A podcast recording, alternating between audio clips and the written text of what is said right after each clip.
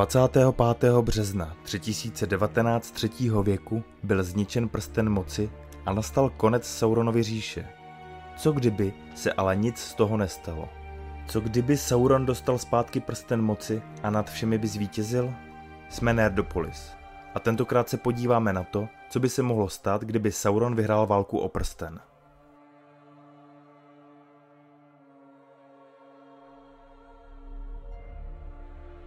Díky knize Návrat krále máme celkem jasnou představu, co by se stalo, kdyby se Sauron stal vládcem středozemě. Dozvíme se to de facto již před začátkem bitvy u Moranonu, kdy kapitáni západu vyjeli kupředu k Černé bráně s doprovodem. Byl tam Gandalf jako první herold, Aragorn s Elrondovými syny, Eomer Rohanský a kníže Imrahil. A s nimi také jeli Legolas, Gimli a Peregrin Bral zvaný Pippin, kteří byli vyzváni, aby se připojili a všichni z nepřátel Mordoru tak měli ujednávání svého svědka. Před černou branou pak hlasatelé vystoupili a zvolali, aby vyšel pán černé země a byla na něm vykonána spravedlnost. Sauron samozřejmě nikam nešel, ale vyslal svého pobočníka, který si říkal Ústa Sauronova, aby s pány západu jednal.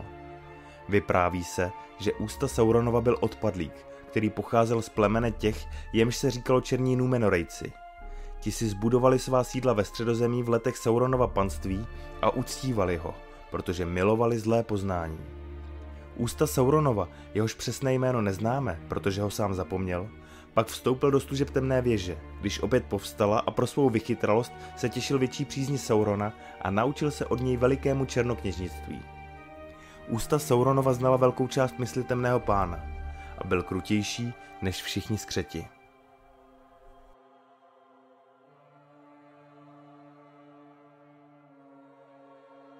Ústa Sauronova pak předložil kapitánům západu podmínky jejich kapitulace, které zahrnovaly, aby se gondorská sebranka a její podvedení spojenci okamžitě stáhli za Anduinu, kde se musí zavázati, že už nikdy nepozdvihnou zbraně proti Sauronovi velikému, ať otevřeně nebo skrytě.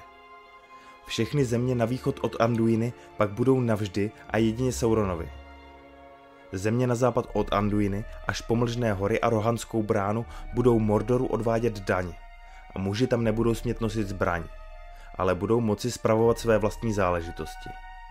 Pomohou však znovu vybudovat železný pas, který zničili, a ten bude Sauronův, a v něm bude bydlet jeho pobočník, ne Saruman, ale někdo hodnější důvěry. Tím samozřejmě myslel sebe. To byly Sauronovy požadavky – které by pravděpodobně splnil, protože na rozdíl od Melkora zvaného Morgot, který chtěl svět ničit a skazit, Sauron si přál mu vládnout a dělat si s ním, co uzná za vhodné. Sauron měl v prvním věku podíl na všech zlých činech, dílech a vychytralých klamech Melkora a byl jen o to méně zlý než jeho pán, protože dlouho sloužil jinému a ne sám sobě. Když ale jeho pán padl a Sauron se dostal k moci, najednou se stal svým vlastním pánem a jeho cílem nebylo nic menšího než ovládnutí středozemě. K tomu ale nepotřeboval celý svět zničit nebo skazit. Stačilo by si ho podrobit. Ne všichni by se ale dočkali milosrdenství.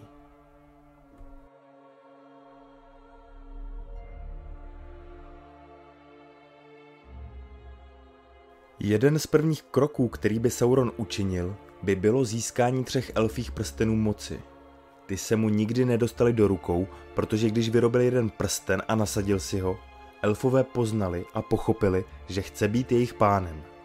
Ze strachu pak prsteny sněli, prchli a ukryli je před ním. A Sauron nevěděl, kde tři elfí prsteny moci jsou, ale pravděpodobně předpokládal, že jeden má Galadriel a další Gil-galad, který je po své smrti mohl nechat v Roklince nebo v širých přístavech. V době války o prsten měli elfí prsteny v držení Elrond, Galadriel a Gandalf. Otázka je, zda by Sauron dokázal prsteny najít, protože jeho držitelé by prsteny sněli a nepoužívali, dokud by Sauron měl vládnoucí prsten. Sauron by se tedy musel zbavit všech elfích království, aby prsteny získal zpět. Kvůli společné minulosti a vzájemné nesnášenlivosti by se elfové nikdy neponížili k tomu, aby Sauronovi sloužili. A tak by je čekala smrt při obraně svých zemí pokud by tedy raději neodpluli na západ do země neumírajících.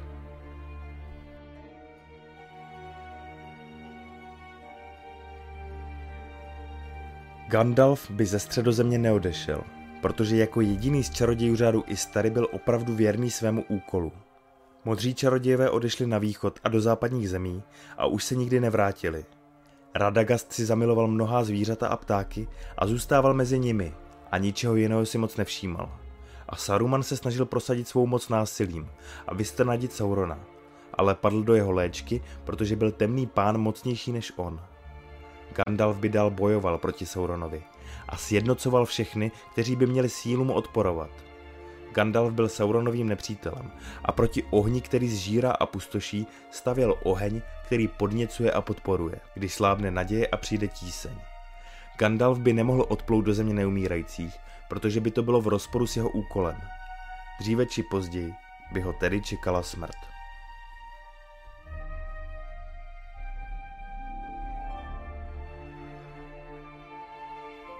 Někteří z trpaslíků i přes svou nenávist ke skřetům již v Sauronových službách v minulosti sloužili. Jak je zmíněno při bitvě posledního spojenectví elfů a lidí proti temnému pánovi na Dagorladu. V ten den se všechno živé rozdělilo a od každého druhu i zvířat a ptáků se našli zástupci v obou armádách.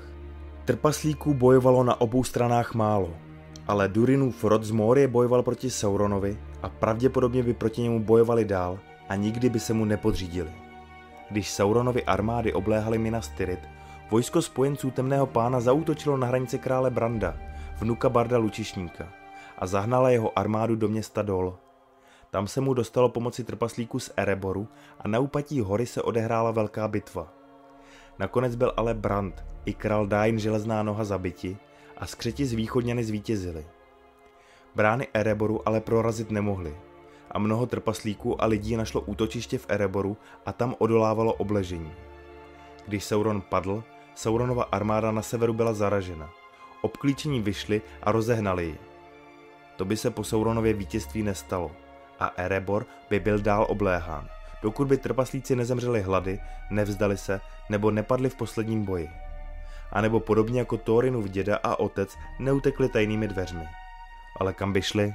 Stal by se z nich zase lid bez domova a tentokrát ještě pronásledovaný Sauronem.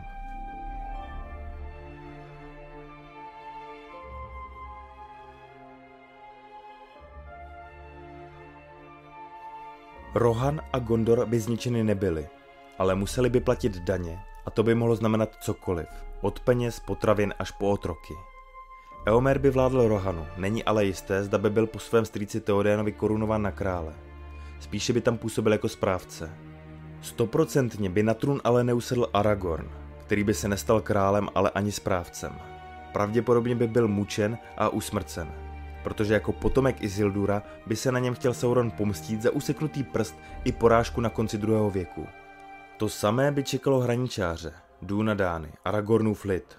A v Gondoru by tamní záležitosti řídil Faramir se svojí ženou Eowyn.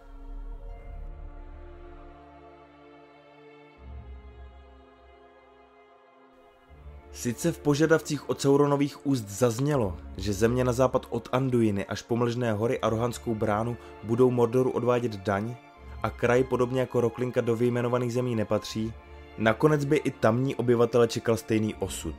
Hobiti v kraji byli na konci války o prsten okupováni Sarumanem a jeho poskoky a jelikož by už neexistovali hraničáři, ani by je nemohli zachránit Frodo se samem, Pipinem a Smíškem, protože by byli mrtví, národ půlčíku by dál žil pod byčem zlého čaroděje. Jelikož ale Saruman Saurona zklamal, nezůstala by mu funkce vladaře hobitů na dlouho a ujal by si ji pravděpodobně Grýma Červivec, který by tam vládl pevnou rukou.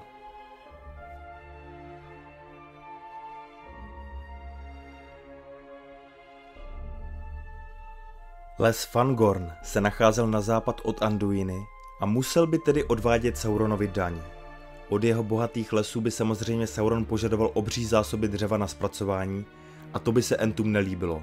Burárum! Začala by válka mezi nimi a Sauronem, kde by pomocí ohně a seker do posledního kusu zničil celý národ Entu. Orly by si dál létali vysoko po nebi a hnízdili nerušeně v horách. Ale občas by je se studem napadlo, že přeci jen ten prsten mohli vzít do Mordoru. Škoda. Takže kdyby Sauron vyhrál válku o prsten, pro středozemi by nastaly zlé časy, protože by temný pán získal absolutní moc a ovládl by nebo zničil všechny ostatní rasy. Byl by to krutý a tyranský vládce, který by využíval prsten k šíření zla a byli bychom svědky zkázy a utrpení všech ras i všech zemí ve středozemi. Napadá vás ještě něco, co by se mohlo stát jinak, pokud by Sauron vyhrál válku o prsten? Napište nám do komentářů. Budeme rádi i za vaše další náměty na příští příběhy a vyprávění. A pokud chcete být příští rok v obraze, vydali jsme vlastní diář nabitý memy zajímavostmi i s přehledem narozenin různých tvůrců, herců a s výročními premiér filmů, seriálu a her. Hledejte průvodce fantastickým rokem fanouška popkultury na webu nebo na pultech knih Dobrovský. Nebo máme taky kolekci nerdského oblečení na www.blackfinstore.cz lomeno nerdopolis. Děkujeme za vaši pozornost a s vděčností se do příště loučíme. Vaši Libovan Kenobi a Honzík Křepelka. Geek and Proud.